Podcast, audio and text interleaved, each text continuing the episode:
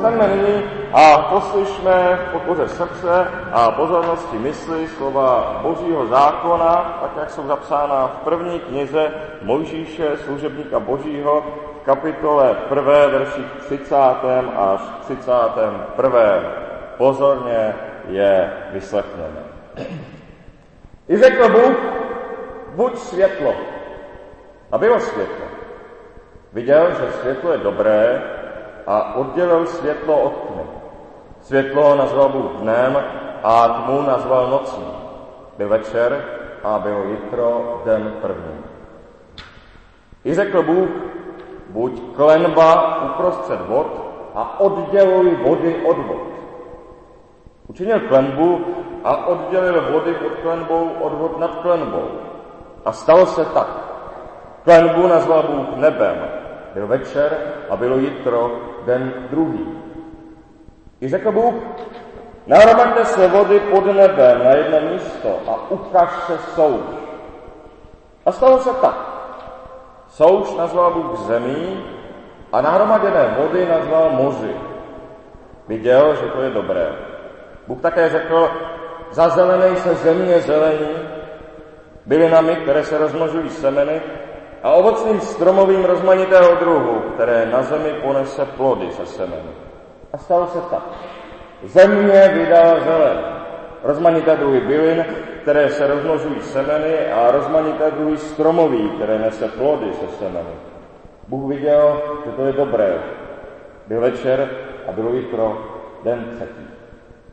I řekl Bůh, buďte světlá na nebeské klenbě, aby oddělovala den od noci. Budou na znamení času, dnů a let.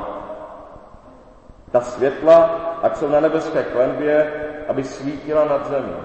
A stalo se tak. Učinil tedy Bůh dvě veliká světla. Větší světlo, aby vládlo ve dne a menší světlo, aby vládlo v noci. Učinili hvězdy. Bůh je umístil na nebeskou klenbu, aby svítila nad zemí, aby vládla ve dne a v noci a oddělovala světlo od tmy. Viděl, že to je dobré. Byl večer a bylo jitro, den čtvrtý. I řekl Bůh, hemřete se vody živočišnou havětí a létavci létejte nad zemí pod nebeskou klenbou. I stvořil Bůh veliké netvory a rozmanité druhy všelijakých hbitých živočichů, jimiž se zámžily vody, stvořil i rozmanité druhy všelijakých okřídlaných létavců.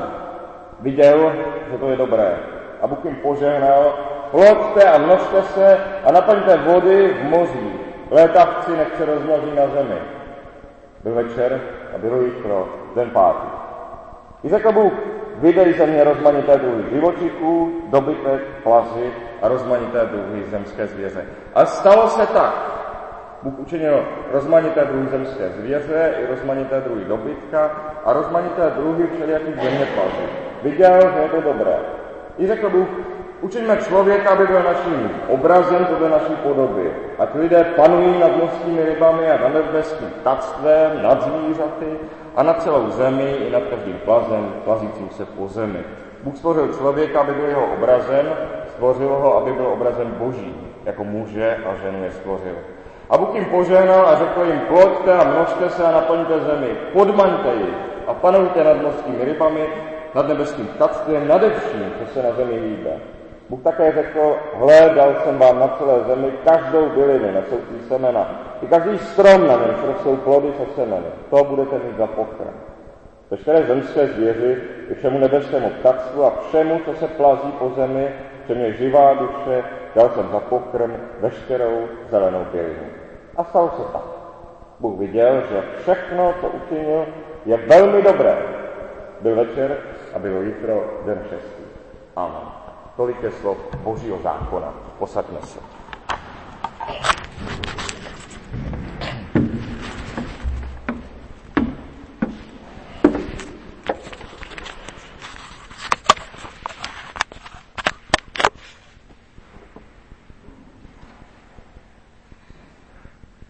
Bůh tady stanovuje hranice a všemu určuje místo.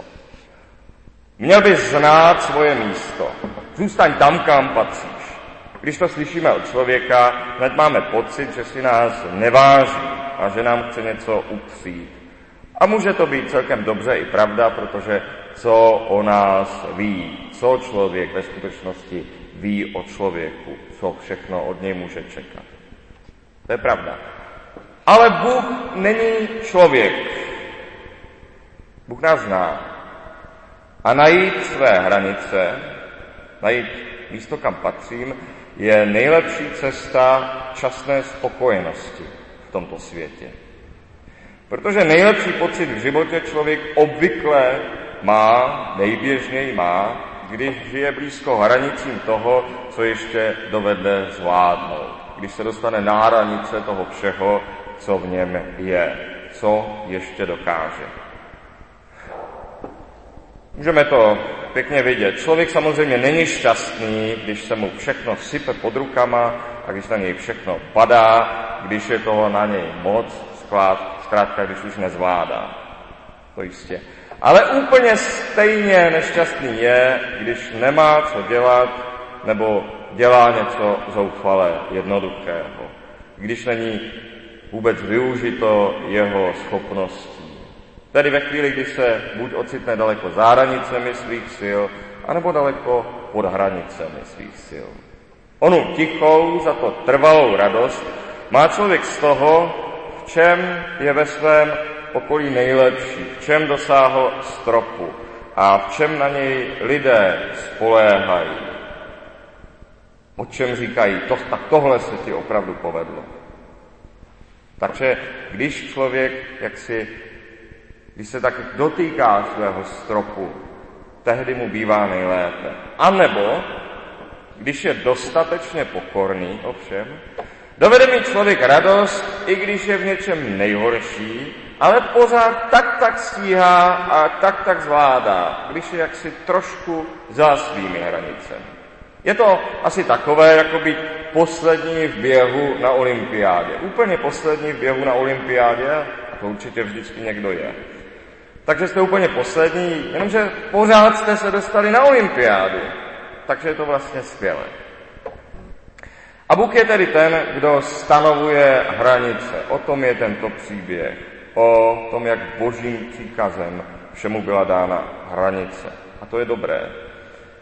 My se sice můžeme kvůli tomu na Boha hněvat, že stanovil hranice věcí, tak asi jako bychom se hněvali na člověka, který by říkal, tohle sem nepatří.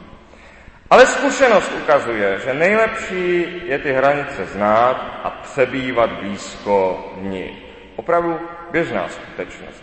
Protože doslova nás hranice svého světa obvykle jezdí lidé na dovolenou. K moři, tam se líbí skoro každému, tam právě na hranici země a souše, kterou Bůh stanovil. Nebo do hor, tedy na hranice země a nebeských výšin. Na tak doslovnou hranici, že takže lze doslova někdy z vrcholů hor pozorovat mraky z vrchu, což je úžasná věc. Je krásné dojít právě na ty Bohem stanovené hranice.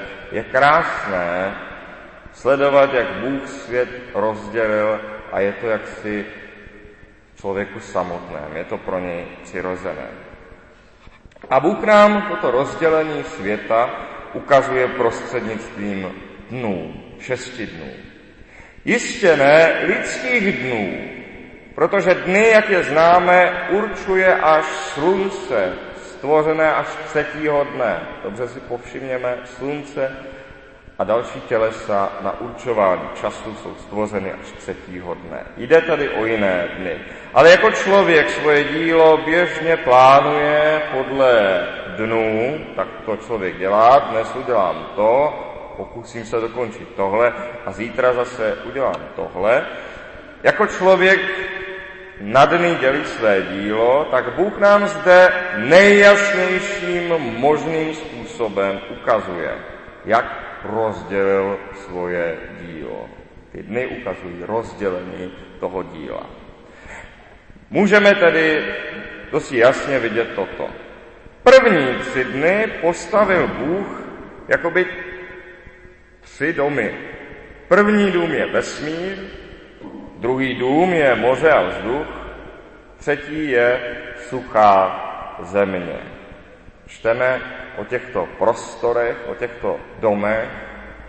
A potom hned, čtvrtý den stvořil Bůh slunce, měsíc a hvězdy a zabydlel tak ten první vesmír. Druhý, eh, pátý den, pátý den stvořil Bůh ryby a ptáky a zabydlel tak ten druhý dům, tedy moře a vzduch. Šestý den stvořil suchozemské tvory a člověka a zabydlel tak ten třetí dům, suchou zemi.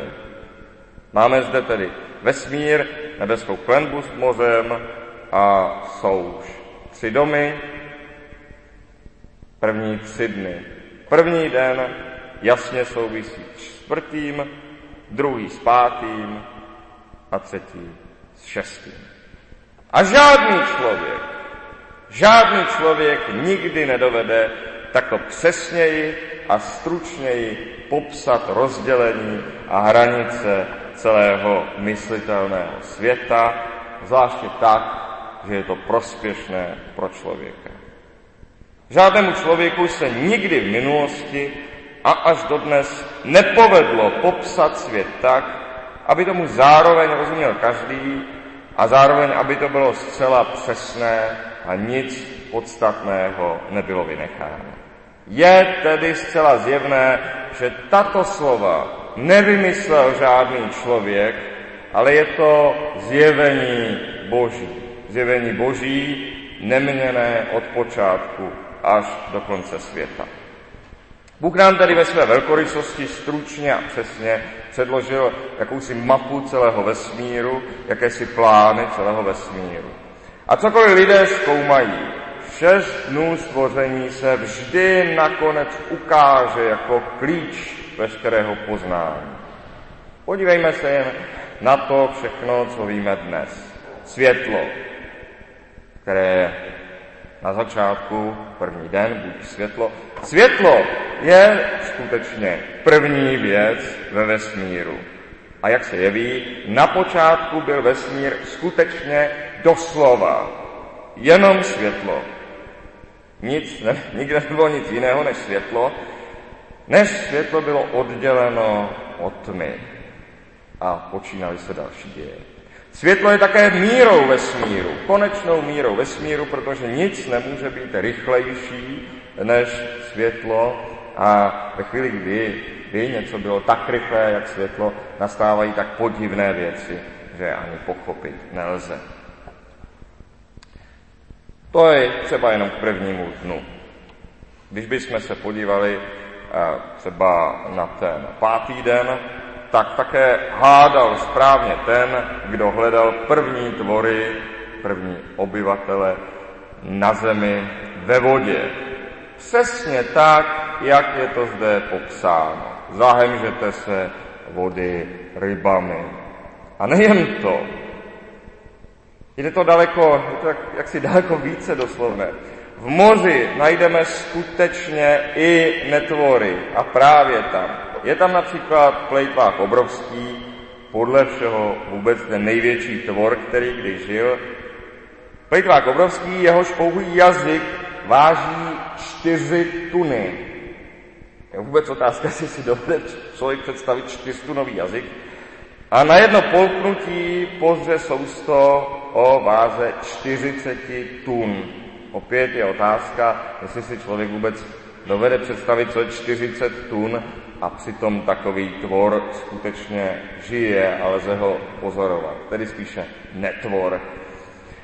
Teprve od nedávna víme i o krakatici obrovské, která může mít tak 12 metrů, možná i víc, takže takové ty námořnické historky o tom, jak chobotnice potápí loď, možná nejsou až zas takové smyšlenky, malou loď by asi dokázala. Kdo hledá podivné tvory zkrátka na jiných planetách, hledá jinde, než tam, kam je Bůh skutečně umístil. A myslím, že ještě z moře toho vytáhneme velmi mnoho podivného. Je zvláštní ironii, že lidé si návštěvníky z jiných světů dosti často představují eh, jako jakési chobotnice, tak je to třeba ve válce světů H.G. Wellse. A nyní se ukazuje, že chobotnice jsou až podivuhodně, až nebezpečně chytré, chytřejší než jaké domácí zvíře a tak dále. A ty jsou právě hlubina. Jsou tam právě i ti netvoři, kvůli kterým jsme se starým vysmívali, že na ně věřili, tak oni tam jsou. Také ptáci, které máme denně před očima, jsou ve skutečnosti podivnější tvorové, než by se zdálo a čím víc o nich člověk ví, tím více žasné. Jsou dosti daleko nám, lidem i všem ostatním savcům. Je to opravdu něco o dost jiného. I toho je třeba si pozorně všimnout, že znám známých věcí jenom světlo stvořil Bůh přímo. Říká, budeš světlo ve chvíli, kdy ještě není nic, nebo ve chvíli, kdy jsou rozdělena nebesa a země. U všeho ostatního potom Bůh přikazuje svému předchozímu dílu, takže slyšme pozorně, říká, hemžete se vody. Vy vody to udělejte. Nebo zazelenej se země zelení. Vydej země rozmanité druhy živočichů. Co je živé, tedy nějak povstalo z neživého, jakýmsi podivuhodným způsobem. A tak ostatně usuzoval již ve čtvrtém století uh, svatý Augustin, biskup z Hippo, že jaksi uh, nějakým způsobem živé povstalo ze země. V posledních staletích přitom chtějí mnozí bezbožní skrze toto poznání popřít Boha. Přitom je to zde popsáno a stačí pozorně číst. Krom toho můžeme ještě dodat, eh, že jsou si ve svých představách o tom, jak tvorové vznikaly, možná až příliš jistí. Takže myslím, brzo čeká jisté zklamání. Toto stručné rozvržení je tedy plánem celého poznatelného světa. Cokoliv lidé nalezli, nakonec nalezli právě tam, kde Bůh dopředu řekl, že to bude. Pokud bylo kdy co o stvoření vyvráceno, pak to byly vždy jen příliš sebejisté představy o tom, jak přesně Bůh svoje dílo konal. Ano, máli člověk pocit, že se Pánu Bohu díval přes rameno, když svět stvořil, dočká se zklamání a i ponížení. Ukáže se skutečně, že ukáže se skutečně snadno, že je jakýsi bloud a blouznivec. Ale každé přemýšlení o světě bez Boha, ba bez tohoto jasného rozdělení podle šesti dnů, zcela jistě nakonec lidi zavedlo na cestu tísně. Podívejme se, jak to bylo u pohanů. Svět pohanů byl příliš malý, přehnaně malý, nerozdělený. Obloha pro ně byla v podstatě nějakási střecha stanu a ty hvězdy v ní, třeba takové díry, kterými prosvítá světlo, ten svět byl až legračně malý, jak si ho představovali pohané. A také se báli slunce a měsíce a hvězd, které pro ně byly velmi blízko a přinášeli jim krvavé oběti. Řídili také podle hvězd svůj život, podle hvězd na jejich drahách řídili svůj život, což ostatně někteří ubozí lidé dělají dosud.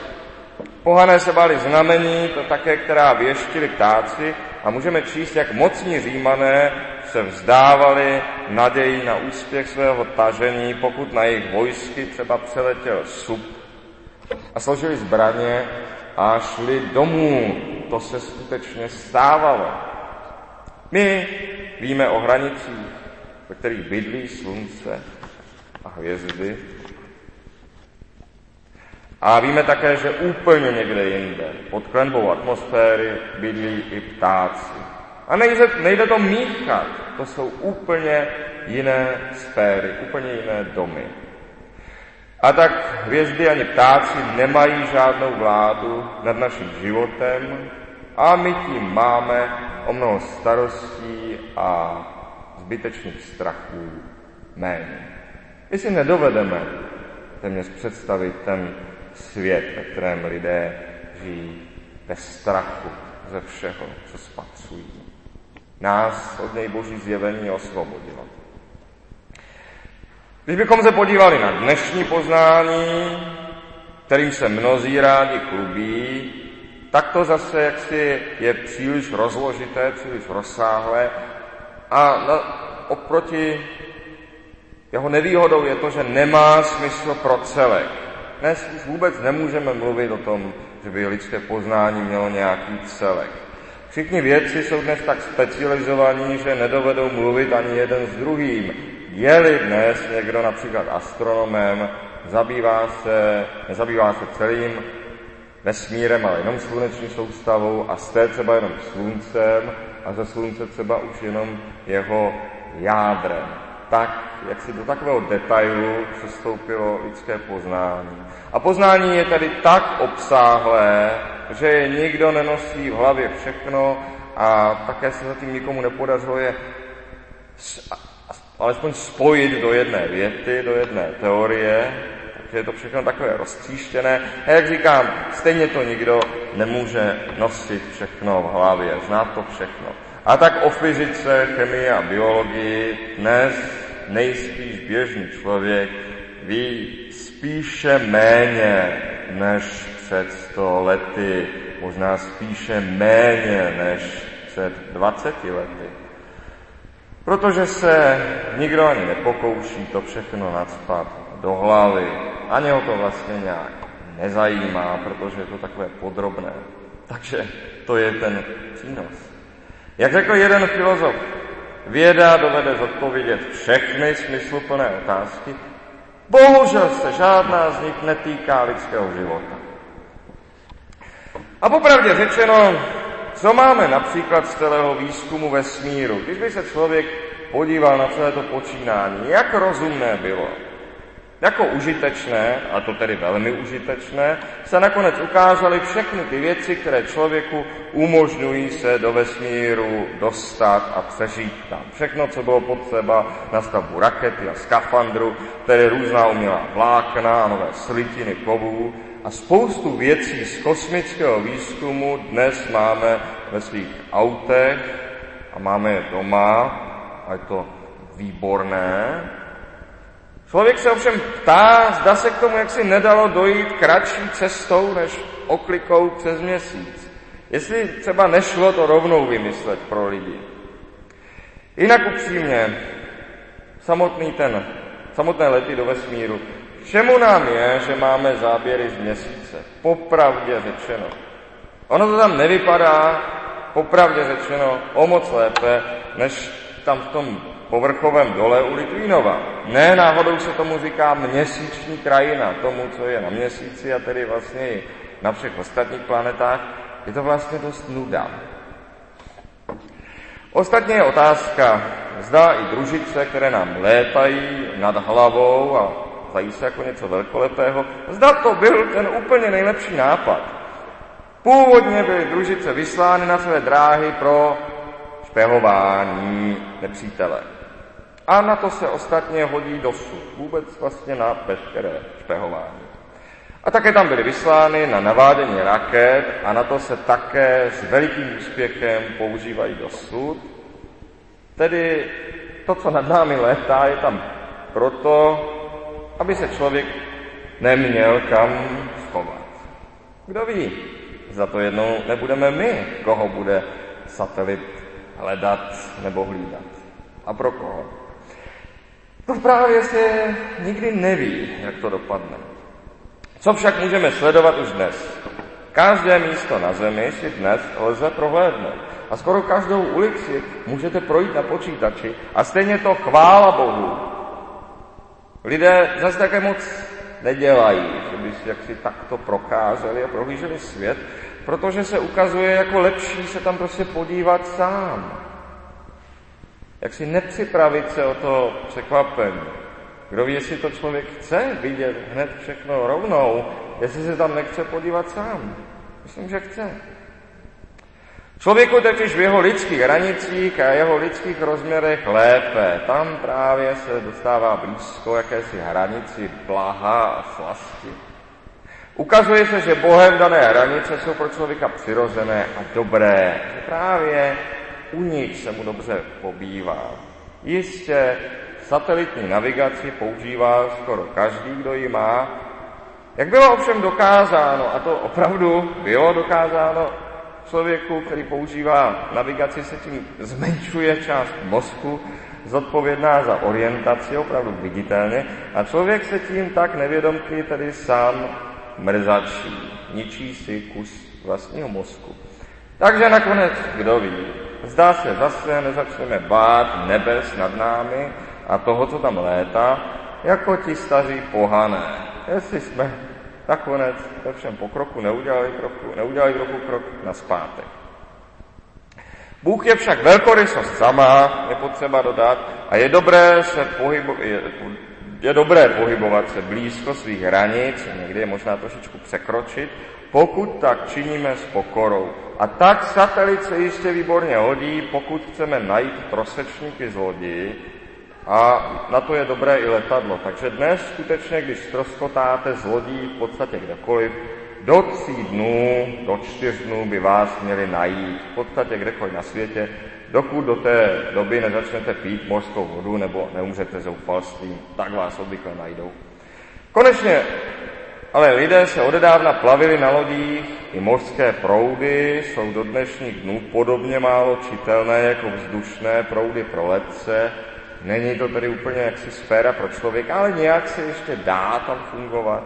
Otázka vždycky přitom je, ať už člověk se plaví po moři nebo létá v letadle, zda míří k lidem, zda míří k lidem na své místo. Nebo zda dělá věci, protože chce být prostě jako Bůh. Třeba sedět sám doma a prohlížet si celý svět ze satelitu. Bůh za tohle nikoho jistě nepotrestá, ale je to blázností. Nakonec to jaksi k radosti nevede. Je to blázností. Když to, co je moudré. Zcela jistě bude člověk nakonec nejšťastnější tam, kde něco zažije na vlastní kůži a nohama na zemi.